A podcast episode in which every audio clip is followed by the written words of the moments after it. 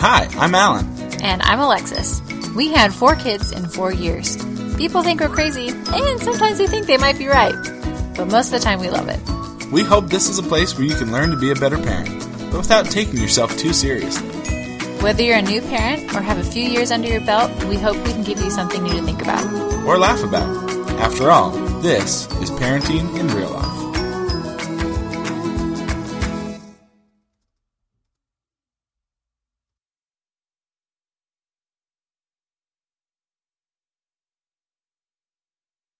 Hello, and welcome to episode 27 of Parenting in Real Life. We're back. After two weeks of craziness, we are back at it. Here we are. So thanks for being patient with us. So, our Parenting in Real Life moment. We are going to talk about Christmas since we are getting close. Yep. You probably have already started think, you know, um, Christmas shopping and thinking about what you're getting your kids for Christmas. So of course we got one of those toy catalogs in the newspaper, which we don't even get a newspaper. This is like some free newspaper that someone throws at our house. Anyway, he had a toy catalog in it. So the girls went crazy and started circling everything they wanted, which is pretty much everything on every page. And the ironic thing is, our kids don't play with toys They love getting toys, but they don't play with toys. ever. So they circled all these things, and I asked the girls to narrow it down to their top two choices because I'm like, we're not going to be able to get you all these toys, so pick your two favorite things. And their two favorite things that they picked were pretty much things that they already have. So Chloe wants like the shimmer and shine castle things. These are two little genies. She already has shimmer and shine toys that she doesn't play with. And Cami wants a Barbie with a horse. She has Barbies that she doesn't play with. It just kind of makes me really frustrated. they want these toys that we know are just not going to be played with. So I don't, I don't remember exactly, but I'm pretty sure that the whole toy catalog thing was not something that happened in our house. Well, Asking- It happened, just probably not in your house. I remember catalogs when I was a kid. Yeah, I said in our house. I, and no, I'm talking about parenting here. Oh. Not when we grew up. But my parents, I don't remember them asking for lists. They didn't want to know what we wanted. And I think now that I've got a few Christmases under my belt, that's really smart. You're about to give kids a bunch of free stuff. Whatever it is, they should be happy about it. And having them ask just sets you up to fail because now if you don't get that, Christmas is ruined. But what if there's something they really want? And wouldn't it be better to know so you can get it? I do not care. Okay. So when I was a child, this is a classic story in my family that my parents will never let me live down. I think I was like four. And so for Christmas, I really wanted this butterfly maker. It was one of those little Play Doh things, you know, that you push in and it makes butterfly. That's the only thing I wanted for Christmas. And my parents didn't get that for me for Christmas. My birthday is just right after Christmas. And so they were saving it for my birthday. And I cried at Christmas because I wanted the butterfly maker, and my mom was like really upset because she had it was in the closet waiting for my birthday. But that was the only I remember like specifically that was the only thing that I wanted for Christmas. But I didn't get it, and Christmas was ruined. So And that's why you don't have your kids have a preference. so I actually have a similar story. For my whole life, I wanted a Nintendo, whatever the new one was. And every year I didn't get it. And eventually I was like, oh, we don't get stuff. and I'm better for it. I always got something, but it was never that. Well, that's really expensive. Uh, Sometimes there's a difference. And your mom was aware that you would be addicted to games, but But having kids have like a thing they want is setting them up for that heartbreak. I just think, hey, you're about to get a bunch of free stuff. How exciting! There you go. It is kind of nice now that um, with TV that our kids don't really see commercials anymore, so they don't know what the latest and greatest toys are, except for what they talk to their friends about. But the TV doesn't have an influence on them because we watch Netflix. You know. If we saw a commercial for something, it was like a guarantee it wasn't happening.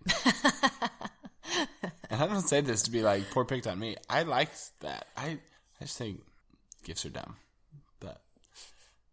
Well, so I think we're going to try to focus on things that aren't toys this year that our kids can still do as activities. So, like games, and we were thinking of getting a trampoline um, downstairs in the basement, one of the ones that fit in your house because it's very cold here in Wisconsin in the winter. So it'd be a nice way to let out some energy in those freezing winter months. Yep. So that's the game plan. But our social media question for the week is what's your Christmas strategy? Do you have kids create a list? Do you not? How do you do it? Let us know because we sincerely want to know. Mm-hmm. It's not too late. You can still save Christmas. we got two months. okay, today we are going to talk about not saying sorry. But comes from an interesting story. The author of this article um, on Offspring, which is part of Lifehacker, she wrote um, about shopping around for different daycares. And as she was watching the kids play outside at one of these daycares, a boy stepped on somebody's finger on accident as they were climbing up or down a ladder or whatever.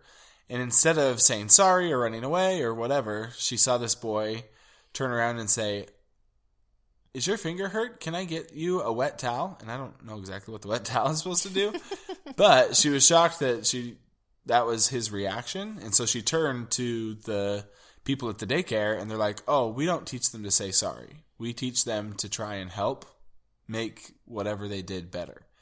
And that was kind of like her eye-opening, "Oh, like there's a better way to do this than just saying sorry." Yeah, I like that this article, we're going to go into it in just a minute, but kind of goes through step-by-step process because um in the parenting solutions um, program that we were listening to um, it also mentions this not making your kids say sorry and i could i could see how that would be beneficial because I've tried to make my kids say sorry, and you can tell there is no feeling behind it. They don't care. It doesn't do anything for anybody. So I've kind of stopped. It's just like a pride struggle. Yeah. So I've, I've kind of stopped doing that because I could just tell that it doesn't, it's not helping anyone. And so, but I didn't really know a good way to do it a different way, you know, which help yeah. them still feel empathy and, and make things better. So I really like this article, um, kind of goes step by step that we're going to talk about. I usually just chant, fight, fight, fight, fight, fight. They'll learn. sometimes we do kind of let them.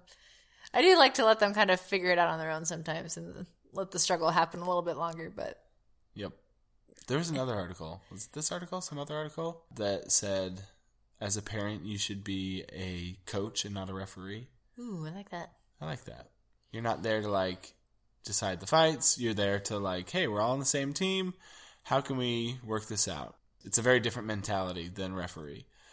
And I feel like a referee most of the time. Or a coach, but the angry kind of coach.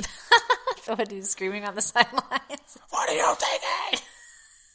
Get it together. That was tonight. It was a rough night. Bit of a rough night. Oh man, my Sundays are rough. I don't know how we record on Sundays. We feel like terrible parents. makes us, makes us the realest of real life parents. It's true. You should see us on Monday. We are happy people. it's Sundays. In the article, they talk about a lady named Heather Schumacher, who, or Shoemaker, I think is this one. Schumacher and Shoemaker. This one's Shoemaker. Um, How do you know? Because the mocker is like a CH, right? Oh, and this is a K. This one just makes shoes. Yeah. She doesn't mock them. so she wrote a book called It's Okay Not to Share and Other Renegade Rules for Raising Competent and Compassionate Kids. That's one long title. Um, but she says the problem with the sorry solution is that many young children, say preschool age, haven't reached a stage of moral development to actually feel sorry. So parents are missing a key opportunity to teach real empathy. So I like that because um, it just kind of goes to show, you know, when you're teaching, when you're telling your kids to say sorry, that they are not, re- they can't really feel that yet. They don't have the capacity to feel that. And so we have to teach them how to feel empathy. Forcing them to say sorry is just like it cannot be anything but empty mm-hmm. at a certain age, you know? And so you're much better off teaching them why they should feel sorry than just doing it. In fact, one of the hyperlinks in this article is to another offspring article called oh shoot, what was it called? Anyways, click on the article and see. Um, Oh, but it was when your kid does something wrong, teach them the consequences to others. So rather than like getting mad or telling them not to or say stop, like say, hey, did you know that when you do that, this is what happens to me or your brother or whatever, and help them just see that instead. Um, didn't read all of that article. I need to read that article. Maybe Man. we'll bring it back. I can't even tell you how many Bring times I, how many times a day I tell Nathan to stop, stop doing what he's doing. So many times. So I should read that because obviously just telling your kid to stop doesn't really work, and so It doesn't? no, it doesn't. It does not. yep. So maybe You that's next to. week's. Buckle up. Don't read it. Spoiler alert. Actually, don't read the article. We'll talk about it next week. Um, so then she goes on. I think that that like the takeaway we could stop right there. Don't make your kids say sorry. Teach them to actually like fix the problem. That's the takeaway. Then she gives seven things that you should do to help with that. And for me, that's a little overwhelming. You're like, man, I can't remember seven of anything. it is But very long. so don't try to remember all of these specifically, but I think just in general, when we wrap it up, we'll just try and give like a high level, like essentially this. So again, don't get overwhelmed by this list, um, but just think about what this list is trying to get at. So number one is bring the kids together. So the child who hurt the first kid, sometimes they run away or they just you know ignore them. Make sure you bring that kid back to the situation so that they are there and present, so you can talk about um, what happened and stuff. So make sure you bring that kid back. Yep. And then tell the child who caused the accident what happened and be specific. This one's interesting because I feel like hashtag too many kids. I often don't see it. Um, right? Like this is so this is happening off off stage. And by the time they get to us, everybody's like firmly entrenched and like, no, I didn't. This is going to be interesting. But I think in general, this is true. Like, rather than saying, now what happened and like inviting this, well, he said, she said, just say, this is what happened. And this was, this was what, you know, the situation is rather than having that hearsay. So then that goes with number three describe what you see. So, you know, if you have a child who his finger is bleeding, you say, oh, blood. Don't freak out. But say, It's red. Not like that. no, you could say, oh, look, you know, her finger is bleeding um, now and she's crying. So just kind of describe, you know, how the person's feeling and, and what's happening, you know, so the kid can can recognize that. help them see what you would hope like an adult would see. Like what's wrong with this situation you know? Like why should you feel bad? Mm-hmm. And part of that is number four modeling empathy for the hurt child. So you've got this kid that's hurt or offended or whatever. Model empathy by feeling bad for them right? By saying oh man that must have been really frustrating or that must have been channel your daniel tiger parents and help them see why that must have been uncomfortable or unpleasant for the other kid. Yeah, ask if they're okay, you know, give them a hug, you know, Yep. you show the the sympathy for the kid. Right. And this isn't forcing it on them, right? You're just modeling like this is what you should be doing, right? Like I shouldn't have to do this for you, but because you're young and learning, I'm going to do it. And you're here, you're watching me do it, but that way hopefully next time you'll be able to do it on your own or in a hundred times. Definitely a hundred. Be No, realistic. it takes a hundred times to teach a kid anything. Now, seriously, we uh, this is an aside, but we got a dog, crazy. Boo. But I am just blown away at how many parallels there are to parenting. I really do think that dogs are training a dog is good preparation for training a child because there's so many things like if you train a, a dog the right way, right? When you're training a dog, you're supposed to ignore bad behavior and focus on good behavior. And when they start doing something bad, like if they're jumping up on people, the way you fix that isn't to say no, it isn't to get up in their grill or get mad when they do that. It's to give them something else good to do. So if they jump up on you, you don't say no, you say sit. And then you reward the sitting. And that's just such a good parallel to parenting where you're not supposed to focus on the bad because so kids and dogs rel- reply or respond to attention even if it's negative. So if you respond even negatively to bad behavior, then you're rewarding it. And so it's much better to either ignore the bad behavior and or redirect to a good behavior and then reward that. And so there's so many things I'm learning about parenting by raising a dog, and I can't believe I just said that because I've judged so many fur parents. And I still I'm still an advocate for human children, but I do think that there's some good things to be learned from raising a dog. That said, I still prefer not having the dog. So dogs are not for everybody. Just saying. Well, the flip side of that is raising a dog is a lot like raising another kid. So if you're a little overwhelmed with your human ones, might not be a good time to get a fur one. That's probably what it is. I already have four kids and pregnant. Dot dot dot. Why did we get a dog? It is another child. It really is. Hashtag I'm learning so much. Number five, take action. So take action is like, yes, we've acted sorry, but now let's actually do something. So can I get a band-aid? Can this is the wet towel thing. like can I do something even if it's a fake thing to show that I care, right? And this is again the modeling thing. So how can I show Jimmy or Sally or whoever's hurt that I really do feel bad? And that way and sometimes it'll be really obvious, right? Like if they messed up their puzzle or spilled on their whatever, then fix it. But sometimes you might even have to make something up just so that they learn when you do something bad and you feel sorry for people, you should help them and you should try and fix it. Number six is make a guarantee. So instead of making the child say sorry, you want to reestablish trust between the kids by asking the child, Are you going to hit them again? And then having them say, I won't hit you again. So you're going to ask them if they're going to repeat the you know the offense. thing that they, yeah the offense that they just did and have them say no that they won't. Um the problem is what if they don't say no? Then you must have our kids. I, let me just tell you the other day Cami was really bugging Chloe and Chloe really likes to ham it up and scream about it. And I was just like Cami why do you keep doing the same thing? Why do you keep bugging her? Don't you hear her scream? Like, why won't you stop? And she says, Well, sometimes I just like to bug people. and I'm like, and that is the problem right there. This is what we're dealing with. Hashtag truth. I feel that a little bit. Nathan said a very similar thing just a few days later that he liked to.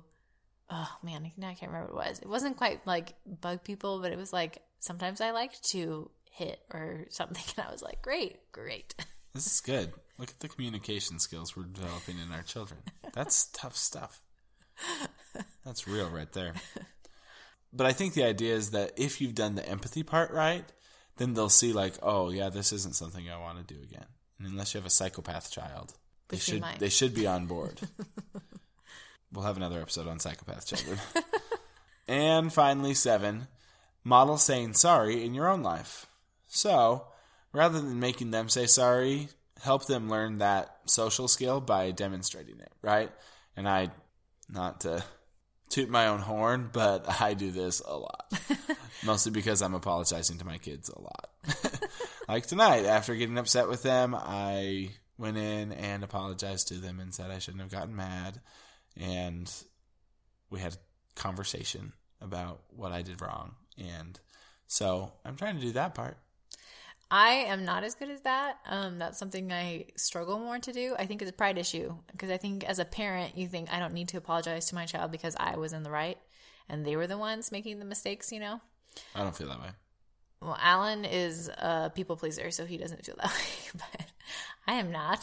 so sometimes it's hard for me to want to say sorry because I don't feel like it was my fault, but that they were the ones who made me get upset, you know?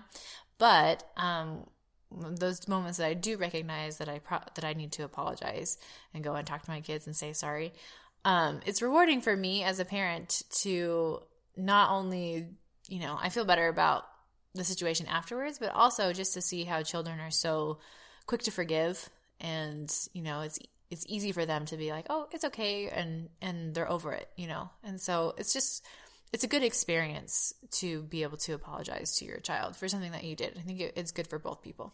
Hmm. So I told you I was going to simplify that because I don't think you need to write down this list of seven things. It's a lot to go through. In general, I think what we're getting at here, or Miss Shoemaker, Schumacher, Shoemaker, Maker, is trying to say is rather than forcing them to say sorry, Bring your kids together and then just show them what they should be doing. Show them how they should be feeling first by describing what you see, explaining the situation, modeling the empathy, and even taking action, doing something to try and make it better, and then hand it over to them and say, "So, are you going to do this again?" And then just be a good example of saying sorry and let that essentially that seventh isn't even part of the process. That's just if you're worried that your kids are going to grow up like with no social skills because you never told them to say sorry, you can get that some other way. So, Eventually, the goal is to get your kids to say sorry on their own, but at a time when they understand how, what it means. yep, and it'll come naturally. Yeah. because they'll have seen you do it. Mm-hmm. In my case, all the time. You're such a good dad. No, it's because I'm such a bad dad and I have to apologize all the time. You know, everybody makes mistakes. Thank you, Miley. Everybody has those days. Thank you, Miley. so, um, hope you enjoyed that episode. We sure did. And you can follow us on Instagram at PIRL Podcast or Light in My Home. Or tweet us at Alan T. Tanner. And at Alexis Tanner 1. You can email us at parenting in real life podcast at gmail.com. You can also find us on Patreon at www.patreon.com slash PIRL. You need to replace that with this podcast is sponsored by the Tanners, my parents, who are funding this podcast at the moment. And or subscribe wherever you get your podcasts and give us a rating. Please, please. There are still some really crummy family podcasts that are beating us in the search results, and I just don't know why. And we So only have like five ratings, and it's been a while since we've gotten a new one. So, uh, we're even if you look at the credits in this podcast episode, if you're not sure how to rate us, um, there's a little link in there that takes you step by step on how to do a rating on iTunes. So, it's pretty simple, but it explains it. So, click on the link, give us a rating. You can do it. And as always, a special thanks to our. Should we say five? Say This bye. one's already annoying. Pregnancies. and- Yeah, not personal. and a special thanks to our five kids for being kids. All right. It's all right too soon. Yep. All right, awkward pause. You're an awkward pause. Oh. That was deep.